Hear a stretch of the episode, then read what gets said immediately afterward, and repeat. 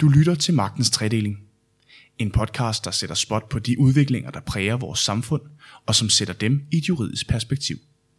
Now, it is incumbent upon us lawyers not to just talk about the truth, but to actually seek it, to find it, to live it.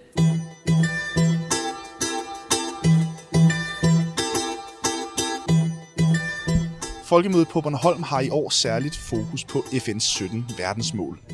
Verdensmålene blev defineret i 2015 og forpligter FN's 193 lande til at arbejde målrettet for at skabe en bedre verden ud fra 17 definerede indsatsområder. FN opfordrer til, at alle instanser fra virksomheder til offentlige myndigheder, privatpersoner og organisationer forholder sig til verdensmålene, når vi agerer i alle dele af vores hverdag. Og det betyder også, at FN's verdensmål automatisk bør være en del af juristernes hverdag. For en ting er energioptimering og bekæmpelse af madspild nævnt i de store advokathuses CSR-rapporter. Noget andet er at tænke verdensmålene ind som en aktiv del af advokatfirmaernes forretningsmodeller. Og det er netop det, som vi skal tale om i dag. Mit navn det er Rasmus Lehmann Hylleberg, og i dag der sender vi sæsonens sidste afsnit af Magtens Tredeling fra Folkemødet på Bornholm. Velkommen til.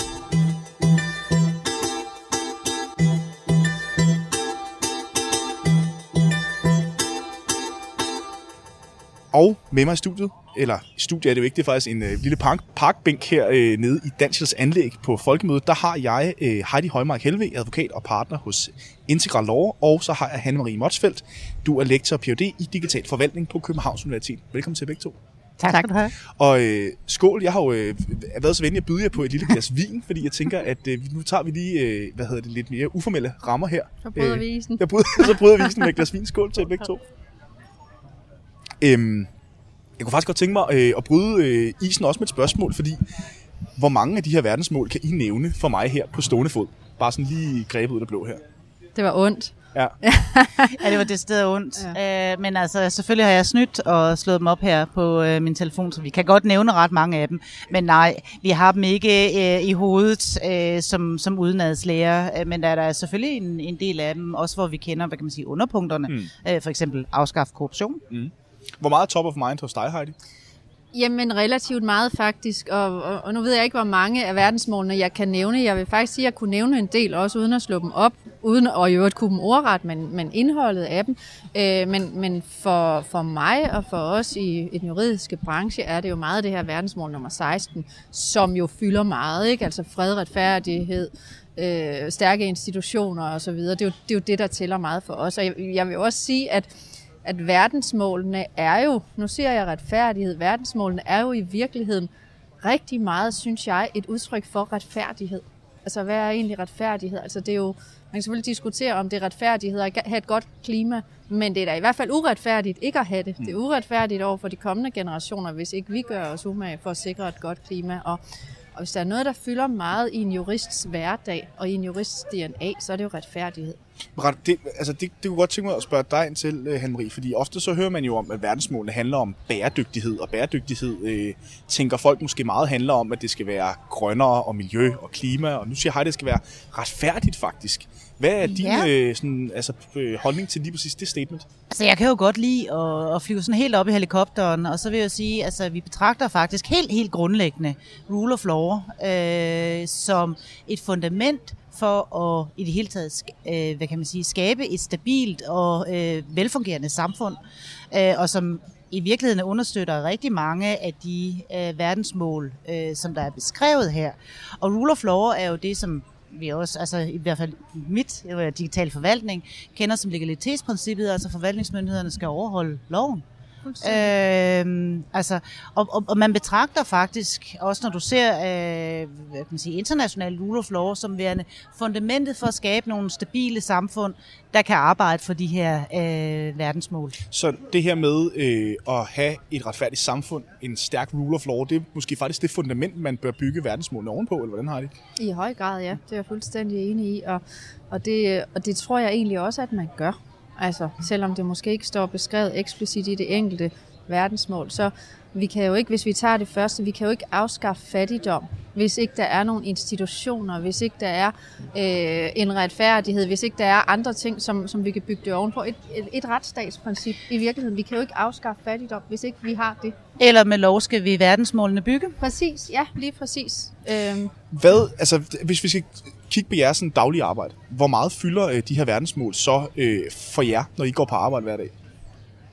Hvis noget overhovedet. Altså jeg vil sige, det er jo ikke sådan, jeg læser op på dem hver morgen, inden jeg tager på kontoret, men, men, men jeg tror sådan set, at det fylder meget, fordi det er, øh, som jeg startede med at sige, en del af vores øh, DNA. Vi starter jo, når vi, når vi bliver uddannet som kant jur, så starter vi med at aflægge det, der hedder juristløftet, som altså hvor vi dybest set altså, har nogle etiske principper for, hvordan vi er jurister, og det er blandt andet noget med ret og retfærdighed, som vi selvfølgelig skal øh, fremme, og vi må selvfølgelig heller ikke have travlt med at føre processer, som ikke giver mening. Så vi har sådan en retfærdighedsting i vores DNA, øh, og det fylder noget for os. Altså i, i advokatbranchen generelt, øh, har det jo altid fyldt noget, det der med os at tage sager, som var pro bono, som var nogen, hvor vi øh, måske ikke redder verden, men redder mennesker ud fra nogle situationer, som de ikke burde være havnet i. Og, og nogle gange prøver vi sådan set også at redde verden med, med de sager, vi kører, og det er måske små skridt, vi så tager.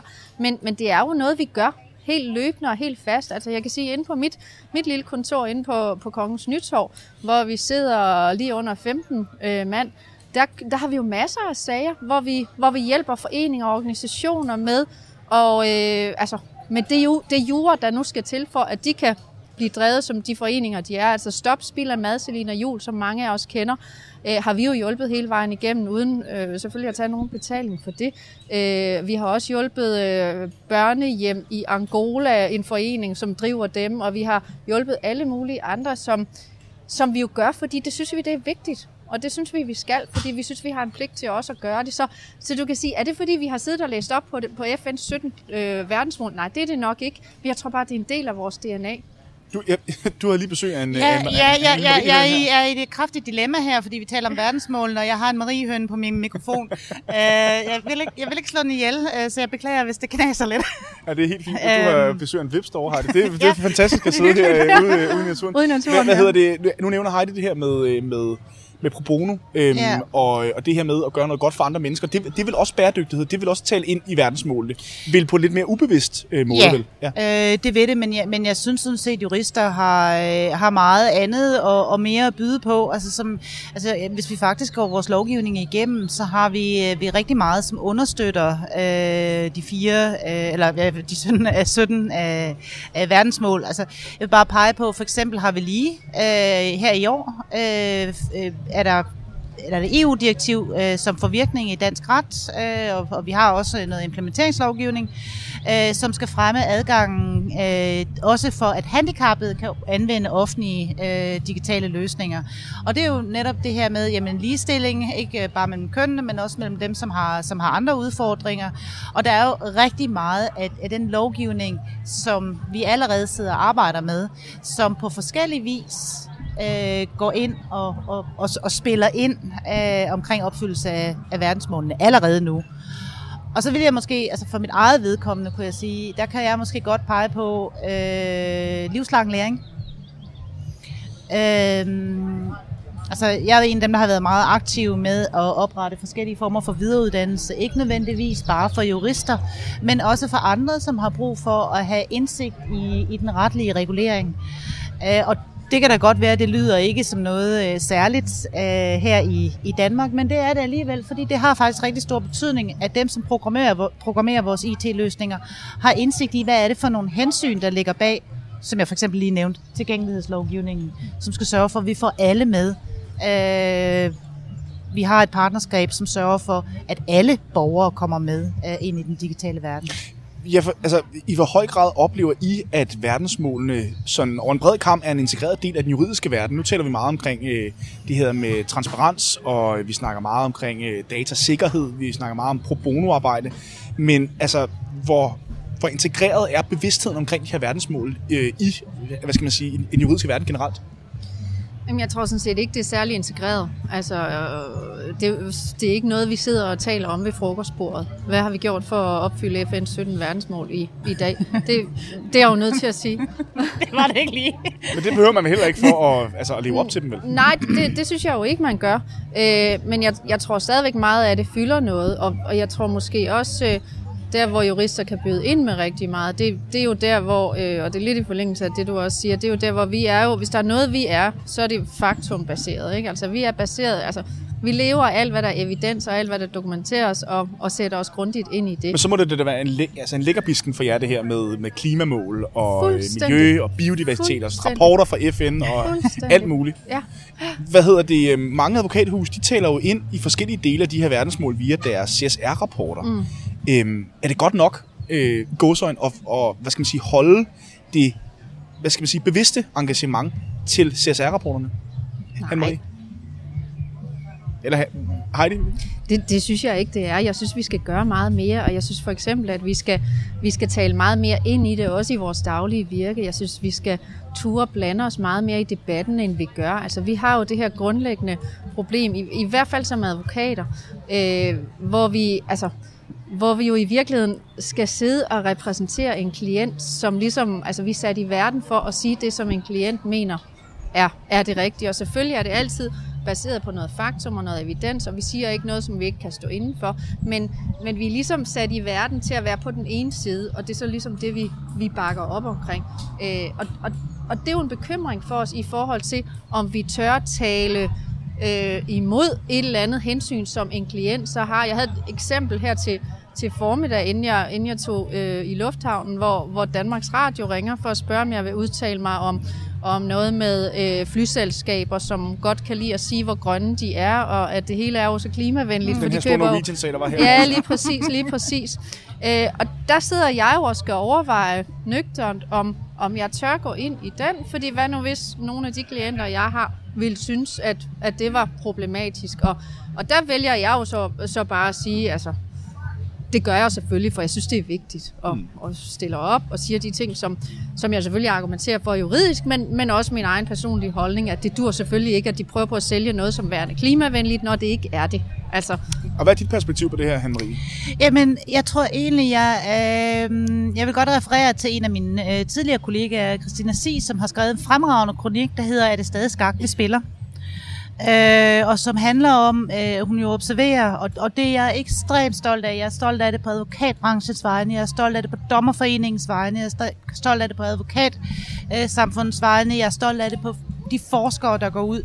At hvis du ser over de sidste øh, fem år, der har juristerne i helt uset grad blandet sig i den offentlige debat.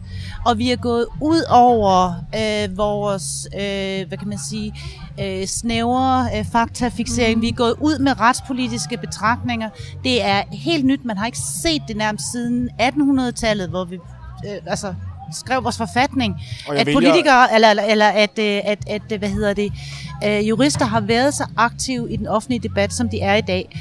Øh, og øh, en af de ting, hun konkluderer, det er, at vi har sådan en erhvervsmæssig øh, OCD-lidelse, øh, som når spillereglerne ikke bliver fuldt, øh, så, så kan vi slet ikke være med. Øh, og, og hvis der ikke er noget, der giver nogen mening øh, i, de der, i det der skakbræt, som vi er rigtig gode til at kende reglerne for, øh, så har vi faktisk pludselig blandet os i den offentlige debat og sagt, at giver det her nogen mening? Og, og der tror jeg faktisk, at juriststanden samlet set spiller en helt ekstremt stor rolle i forhold til, hvad vi før har gjort. Øh, nu har vi jo også i forhold til verdensmålene. Men nu har vi jo på K-News jo netop skabt et medie, der netop har det der for øje, Ja. at vi rigtig gerne vil have jer til at tale sammen. Men I er jo også interessante. Nu Men vil hvad- jeg ikke lige fremsidde og rose jer, men, men, det men det, er gerne- også det inter- i det er jo også interessant, at I faktisk går ud og gør det. Jo, hvad tænker du om det, Heidi? Hvad er det, der Fordi, sker altså, her? altså, er det også ligesom et skred, du har kunne mærke inden for de sidste, ja, lad os sige, fem år? Ja, det har jeg helt sikkert kunne. Jeg har egentlig altid selv udtalt mig rimelig meget til medierne, når jeg har fået muligheden for det. Men jeg oplever, at rigtig mange af mine kolleger også begynder at, at gøre det nu. Jeg oplever også, nu nævner du øh, den der kronik, som jeg desværre ikke kender, men jeg vil læse den. Øh, men jeg kan jo se øh, senest advokatsamfundet ja. sammen med Justitia går ind i den her retssag om en handicappet pige, ja. som mister sin støtte fra en kommune. Det er ved Gud ikke noget, der er bundlinjekroner i for en advokatvirksomhed at gå ind i sådan en sag. Men det er netop fordi, der var noget, som simpelthen blev oplevet som konkret uretfærdigt. Det er vi nødt til at gå ind at håndtere. Og det var igen sådan noget med diversitet, og der er vi så inde i det 16. verdensmål, tænker jeg, øh, og en uretfærdighed, og en retsstat, som, som skal være ordentlig, og alt det der. Øh, og det, det oplever jeg faktisk rigtig meget, at vi gør, og at det også er blevet okay at gøre, at man får klap på skulderen for at gøre det, i stedet for førhen, hvor man fik sådan lidt hovedrysten, ja. var det jo før. Det var sådan, hvorfor gør du det? Jamen, er der nogen, der, altså man fik til den der, er der nogen, der betaler dig for det? Ja, eller, eller hvorfor, det er uden for din faglighed. Præcis, ja. Men ja. det er jo ikke uden for vores faglighed. Nej, nej.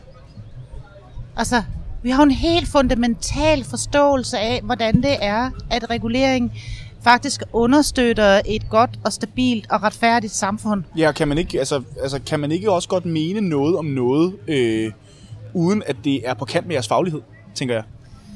Jo, bare vi holder fast i, at det så er en mening, mm. og ikke en faglighed. At Ja, det ikke er en juridisk vurdering, men det er en, en, en personlig holdning. Mm. Altså jeg vil så faktisk næsten tillade mig at sige, at, at øh, videnskabeligt anser man jo faktisk uh, retspolitik for at være en øh, videnskabelig disciplin for sig selv. Mm. Og, og den synes jeg, at de danske jurister i den grad begynder at mestre. Jeg synes, det er rigtig, rigtig interessant. Jeg vil gerne sige, at, og det er jo ikke, fordi det er, er min, mit forskningsområde, men jeg observerer, at det her, det kommer faktisk nogenlunde samtidig med, at man begynder at snakke om at gå til grænsen af lovgivningen hele tiden. På Christiansborg. Øh, fordi, ja, når og man udfordrer konventionerne. Ja, præcis. Altså, I det øjeblik, man begynder at sige, at man vil gå til grænsen, så accepterer man jo også, at man risikerer at gå over grænsen. Og jeg, jeg tror, det er noget af det, der har trækket øh, det her område. Plus, jeg vil så pege på, at vi jo faktisk har en folketingsombudsmand, som er gået ud og sagt, hva, øh, hvad hedder det, retsstaten vibrerer.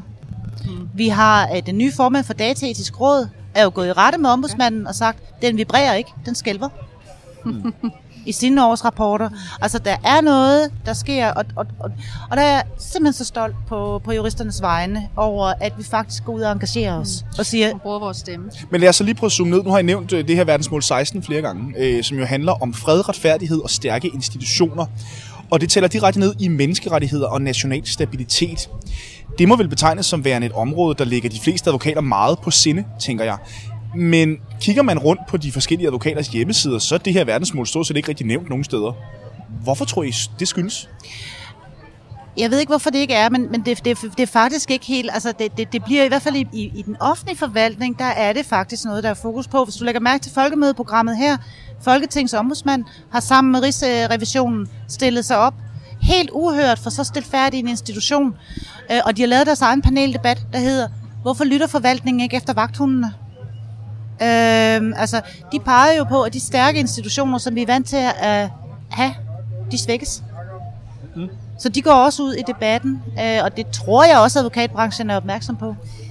Jeg tror måske, hvis, hvis vi skal se på advokatbranchens hjemmesider, advokatvirksomhedernes hjemmesider, så tror jeg også, der er noget helt andet i det, i forhold til, hvordan vi laver hjemmesider. Fordi vi er jo simpelthen så gammeldags og oldnordiske. De er jo klientbaserede, det er jeg med på, men jeg tænker stadigvæk... Fuldstændig. Altså, vi fokuserer på at fortælle, hvad vi kan, hvad vi er dygtige til, hvad for nogle sager vi har ført, hvad vi... Altså, det, vi, har, vi har slet ikke været gode til det der med at få vist vores DNA på vores hjemmesider. Altså, øh, hvis du går ind og kigger på de forskellige hjemmesider, du kan jo ikke se forskel, du kan ikke regne ud. Altså, jeg, jeg ved, hvad det en- den enkelte advokatvirksomhed står for, fordi jeg har været her i så mange år, men man kan jo ikke regne det ud ved at gå ind og kigge på deres hjemmesider. Det har vi, det har vi traditionelt været dårlige til.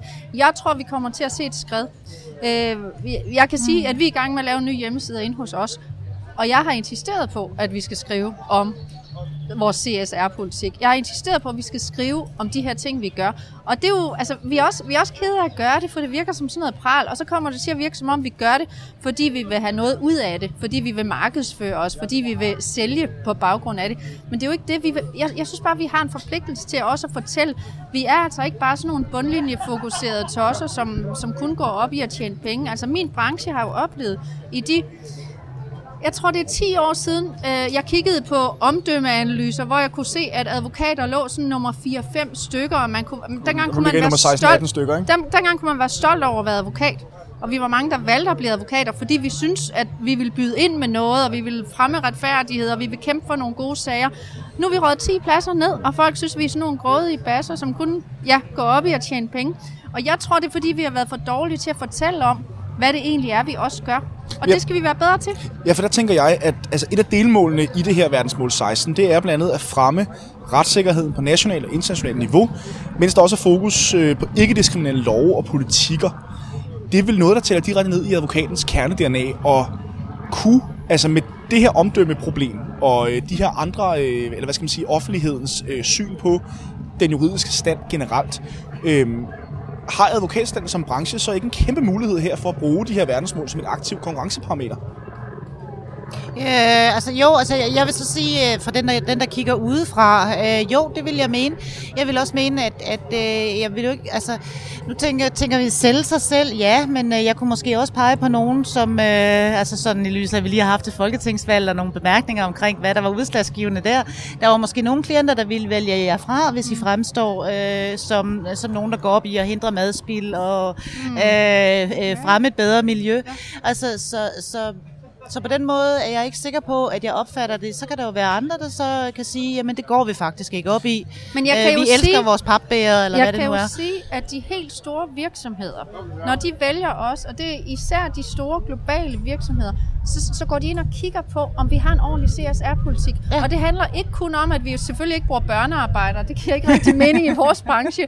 Men det handler om, at de har brug for at vide, at vi rent faktisk går ind for FN's øh, verdensmål, og at vi gerne vil følge dem og arbejder for det. Ja, for jeg tænker, altså, Og er det der, spørger de til, og det er sådan noget, det kan godt være, det er bare noget, de hakker af i en boks, men de spørger til det. ja, for er der, altså, er der reelt set virksomheder, der kunne finde på at vælge jer fra som, hvad skal man sige, som rådgiver, hvis I tager aktivt stilling til FN's verdensmål, verdensmål som jo skal gøre verden bedre? Det tror jeg simpelthen ikke på. Jeg tror ikke, der er nogen, der vil vælge os fra, fordi vi siger, at vi arbejder for FN's verdensmål. Men jeg tror rent faktisk, vi kunne komme i en situation, hvis vi var i en beauty contest med nogle andre advokatfirmaer, og det var nogle af de helt store globale spillere, særligt baseret i USA. Jeg tror simpelthen, vi kunne blive valgt fra, hvis ikke vi havde stående på vores hjemmeside, øh, i hvert fald sådan to-tre øh, år frem i tiden, hvis ikke der står noget på vores hjemmeside om FN's øh, verdensmål.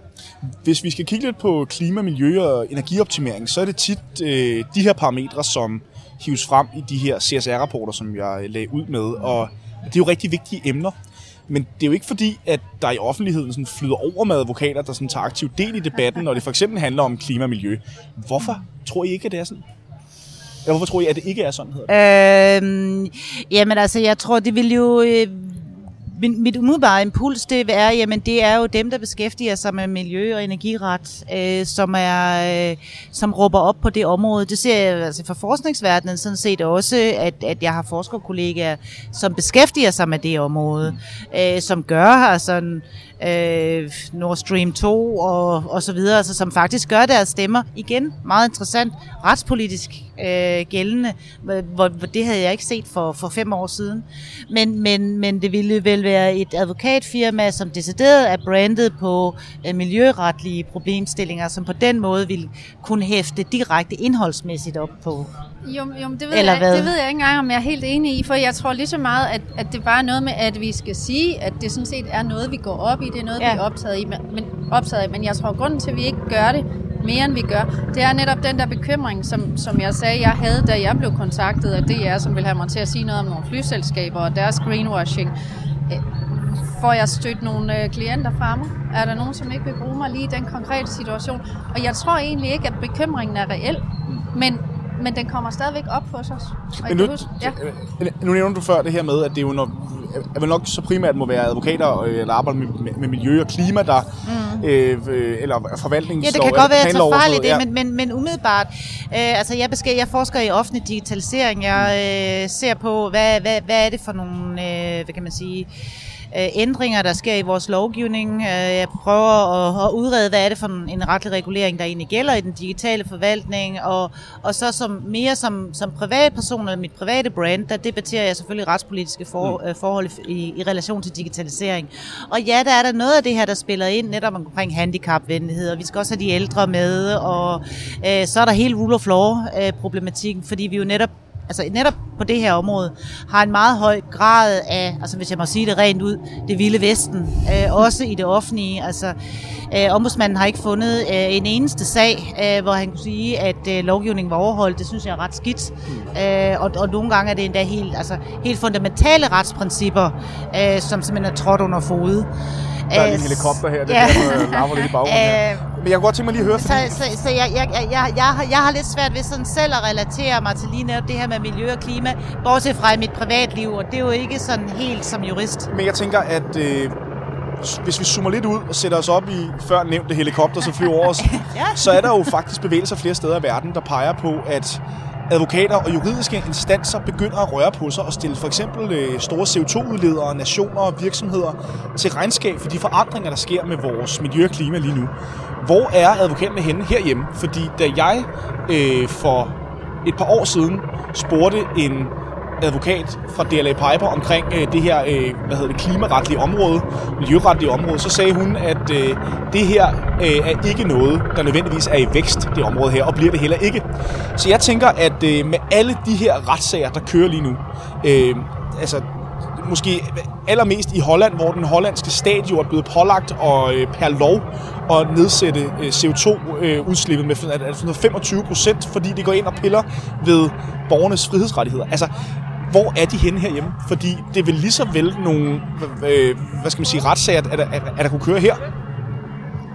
Det, det kunne de jo. Øh, men jeg tror ikke, at man vil komme så langt med den type retssager i Danmark, og det er nok også derfor, de ikke bliver kørt. Øh, jeg tror simpelthen, Hvorfor ikke? Jamen, jeg tror ikke vores... Øh, altså, jeg kunne forestille mig, at det kunne ske i USA, hvor... Det gør det allerede, skal jeg hilse Ja, sige, ja, hvor, hvor man har en helt anden måde at, at give medhold i, i den type, altså i retssager. Øh, I Danmark, Ja, altså... hele taget tilladet søgsmålet. Præcis. Altså, jeg, jeg- jeg, sidder sådan og tænker på, hvad, hvad det var for en påstand, jeg skulle formulere et eller andet i retningen af, at den nu- den danske stat tilpligtes at nedsætte CO2-udledningen med 25 Og så, er vi, procent. og så er vi tilbage til den der med, at du kan heller ikke sagsøge en mikro, eller du kan heller ikke sagsøge, hvad hedder McDonald's Ja. i Danmark, Nej. fordi kaffen er varm, vel? Altså, Nej, eller Men hvad? præcis, lige præcis. Altså, det er jo, øh, jeg, jeg kan simpelthen ikke se den del af det for mig endnu, men det kan sagtens være, at det kommer med gruppesøgsmål. Så skulle det være, øh, så skulle det nærmere være nogle borgere, der har lidt skade på grund af noget, som staten ikke har grebet ind over for. Det kunne være noget, noget støjforurening, noget andet forurening, Ja. og, de, og de sager kender vi jo. Ja. Men selv der er det faktisk utrolig svært at få medhold Ja. i Danmark. Men Ja. oplever, altså, oplever I, at der, at der er en konflikt mellem advokaten som objektiv og juridisk mellemmand, og så de her øh, SDG'er, der jo ofte bruges politisk, altså at, der måske kan være, at det måske kan være svært for advokater offentligt at vise stillingtagen til de her ting? Altså, jeg, jeg har jo svært ved at forholde mig til det, fordi, hvad kan man sige, øh, det, det ligger jo dybt i mit DNA som forsker, at jeg, at, altså, kan man sige, i min regulære forskning, i det jeg skriver, øh, der, skal, der tager jeg ikke stilling til noget som helst, der beskriver bare objektivt gældende ret. Men når jeg går ud som, som debattør, eller jeg går ud som, øh, øh, hvad kan man sige, øh, med, med meninger, så bygger jeg jo på den viden, jeg har som forsker. Og, øh, og, og der ligger det simpelthen i, i selve mit DNA. Men jeg har heller ikke, jeg bliver betalt af den danske stat for faktisk at have nogle holdninger, som den danske stat måske ikke altid er helt begejstret for, hvad det er for nogle holdninger, jeg så har. Mm. Eller hvad det er for nogle tendenser, jeg ser og, og protesterer imod, ikke? Øh, eller, eller anerkender. Og der, der synes jeg måske, at man skal give, øh, altså det er også derfor, jeg siger, at jeg vil rigtig gerne rose advokatbranchen rigtig meget, for de faktisk går så meget ud, som de gør. Øh, men altså, de er en øh, konsulentbranche, havde jeg lige ved at sige. Ja, altså, ja. Det, det, det er en anden situation. Men hvad er en hired gun, ikke? Jamen, hvad, i altså, ja, ja, lige præcis. For, for hvad er dit syn på, hvad skal man sige, den her dobbelthed mellem øh, de her SDG'er, som værende sådan lidt et, et øh, hvad hedder det, altså politiske statements, mm. og så det her med, at advokaten er jo en, altså, er en objektiv rådgiver? Øhm, jeg, jeg forstår godt din pointe, og jeg tror faktisk, altså, altså det er rigtigt, som, som du siger, at det er en bevægelse, der er i gang. Altså, der er sket noget. Det var anderledes for fem år siden. Det kommer til at være... Altså, vi, vi, vi kommer til at have en endnu større stemme om, om fem år frem i tiden, det er jeg helt sikker på. Og vi ser jo også, vi ser faktisk også de helt store advokatfirmaer, som jo i høj grad bliver beskyldt for kun at gå op i bundlinje. De går også nogle gange ind i sager, som der ved Gud ikke er nogen bundlinjer i, og hvor de sådan kæmper for et eller andet andet, som er, er større end sig selv. Og jeg tror, vi kommer til at se meget mere bevægelse i den retning, i takt med, at vi, vi finder ud af, at det er okay, og at i takt med også, at vi bliver træt af, at det eneste, man kan læse om advokater i aviserne, det er, når der er nogen, der har ja, nærmest taget af kassen, eller har, altså, har været grådige, eller tjener alt for mange millioner, eller et eller andet i den retning. Men så lad os runde af med det. Nu sagde vi tidligere, vi snakkede om tidligere, at vi inden for de sidste fem år virkelig har oplevet en, en hvad skal man sige, en, en juridisk verden, en advokatbranche, er der, vildt. der Det er i den helt grad vildt. begynder at, øh, at, Jamen, at er engagere sig øh, i øh, debatten. Jeg talte med Berit Reis Andersen, der er formand for Nobels øh, hvad, hvad hedder det, øh, fredskomité, da der var advokatmødet her for nogle uger siden. Og hun havde en pointe med, at advokater kun deltager i den offentlige debat, når et land er i krise. Og så længe et land ikke er i krise, så længe en nation ikke mm. er i krisetilstand, mm. så holder advokaterne sig udenfor. Har det faktisk ja. ikke særlig rart. Øhm, og derfor tænker, nej, men jeg tænker bare, I en at... retssikkerhedsmæssig øh, krise, det og, tror jeg sådan set, det er meget rigtigt. Og man kan sige, ja. hvad, øh, altså, hvad kan advokater ligesom gøre fremadrettet? Hvordan ser situationen ud om fem år i forhold til det her med, at advokater og jurister tager aktiv del i den offentlige debat i forhold til øh, de her SDG'er? Altså, du har lige givet mig fuldstændig knockout med det der med den der krisetilstand, fordi det har jeg aldrig hørt før. Øh, og, og i betragtning af, at, at, øh, at det faktisk er en af mine forskerkollegaer, der har bemærket det her med, at juristerne går ud, og jeg selv har bemærket det, så, så tror jeg bare, at jeg er slået fuldstændig bagud af vognen her. det var ikke øh, meningen med det her. Fordi så, så er det jo faktisk fordi, at, at ombudsmanden har ret øh, i, at retsstaten skælver. Men det tror jeg er fuldstændig øh, rigtigt. Altså, når vi går til... Altså, Polen er jo et af de lande i EU, som bliver nævnt som, som et land, der er i en meget, meget stor retssikkerhedsmæssig krise krise, og hvor de afskediger dommer og så videre. Og der ser man jo netop en advokatstand, der rejser sig meget aggressivt og går imod. Øh, og, og der er vi ikke endnu. det er slet ikke det, jeg prøver på at sige. Men jeg kan godt se pointen i, at det er, fordi der er nogle krisesituationer, som, som åbenbart ikke kan håndteres politisk. Altså, når øh, minister lyver, og flertallet i Folketinget ikke har lyst til at gøre noget ved det, så er det jo, at vi som jurister, som ikke er er bundet af et eller andet parti eller et eller andet flertal, vi så må råbe op og sige, hør lige her, vagt i gevær. Altså det er, jo, det er jo også det er jo ekstremt påfaldende, at en så konservativ professor som Sten Bønsing, ja. vi har sendt, jamen altså, han er virkelig konservativ, altså jeg kan godt lide ham, det er ikke mm. det, men altså han er trådt direkte ud af 1950'erne. Øh, at han pludselig begynder at snakke om og skrive om i ugeskrift for retsvæsen, mest konservative sted, du overhovedet kan vælge, at, at måske skal vi øh, ind og have nogle regler omkring det her med nogle karensperioder, øh, både for ministre, men også for embedsmænd i forhold til kommersielle interesser, mm. som også gør sig gældende i, i øh, det offentlige. Ja. Altså, det... det øh, nu er jeg lige ved at rette mig lidt op igen, og nu skinner solen lidt mere, øh, efter du gav mig den her knockout. Men, men det kan godt være, at, at der er nogle små tegn på noget, som vi reagerer på, uden at vide, at det er det, vi reagerer på. Ja. Eller også så er øh, billedet helt omvendt, og det er faktisk bare fordi, at uh, I vi er os. inde i en udvikling. det, det er jo ikke til at vide, uh, hvad, der, uh, hvad det så skyldes. I skal i hvert fald have tusind tak, uh, begge to, og skål her til sidst. Nu skinner solen over os her på, på folkemødet. Uh, skål, og tusind tak for jeres tid. Magtens Tredeling kan findes på iTunes, eller hvor du ellers finder dine podcast. Og så kan du altid læse mere på k-news.dk. Og vi vender stærkt tilbage med en ny sæson igen 1. september. Øh, ha' en dejlig sommer. K-News og Markens Trædeling er produceret af Counter Group.